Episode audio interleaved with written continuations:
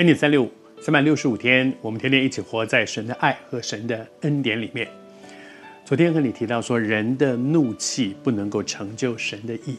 有的时候，我们从血气里面有一些直觉的反应啊，生气了，骂人了，但是那个结果呢？那个结果是怎么样？彼得拔出刀来，把大祭司的仆人的耳朵给砍掉了。而这个时候，耶稣怎么回应呢？在这里面讲到，耶稣说了一句话说：“收刀入鞘吧，把刀收起来。”那个时候，你用刀只会带来什么样的结果呢？就是让这个事情更难收拾。其实你看，在这个过程当中，耶稣说到了这个地步，由他们吧。然后耶稣去收拾善后，彼得做了这件事情，当时可能是逞一时之快，啊呀，唰，他很很 man，也很帅，也很。可是问题是，接下来呢，他可以面对罗马兵丁吗？他没有办法呀。然后结果是什么呢？耶稣摸那个人的耳朵，把他医治好了。我每次读到这里，都在想说，常常。我在血气里面做的一些事情，然后我说没什么了不起，大不了。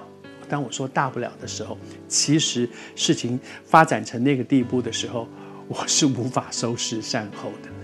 而结果呢，常常真的就是主替我收拾善后。求主帮助我们在神的恩典当中，我们这个人很渺小，但是我们却常常自以为大不了，我好汉做事好汉当。但是我们要不要回过头来看看过去我们在血气里面所做的一些事情？到后来我真的能够当吗？能够担当吗？还是其实我是没有办法担当的？没有办法担当的结果是什么？只好最后说主啊救我！我不知道该怎么办。求主恩待我们在神的恩典。因此，今天我也求主向我们的心说话。我不知道你是谁，我不知道你在面对些什么。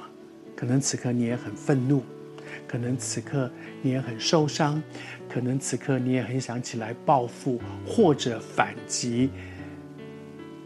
我求主今天也对你说：收刀入鞘吧，因为那个刀，动刀的要死在刀之下。也就是说，其实我们所做的那些事情，最后都反弹回来在我们的身上。而这个时候，我们说主啊救我，所以主就挡在我们面前。结果呢？都是他替我们承担那个后果。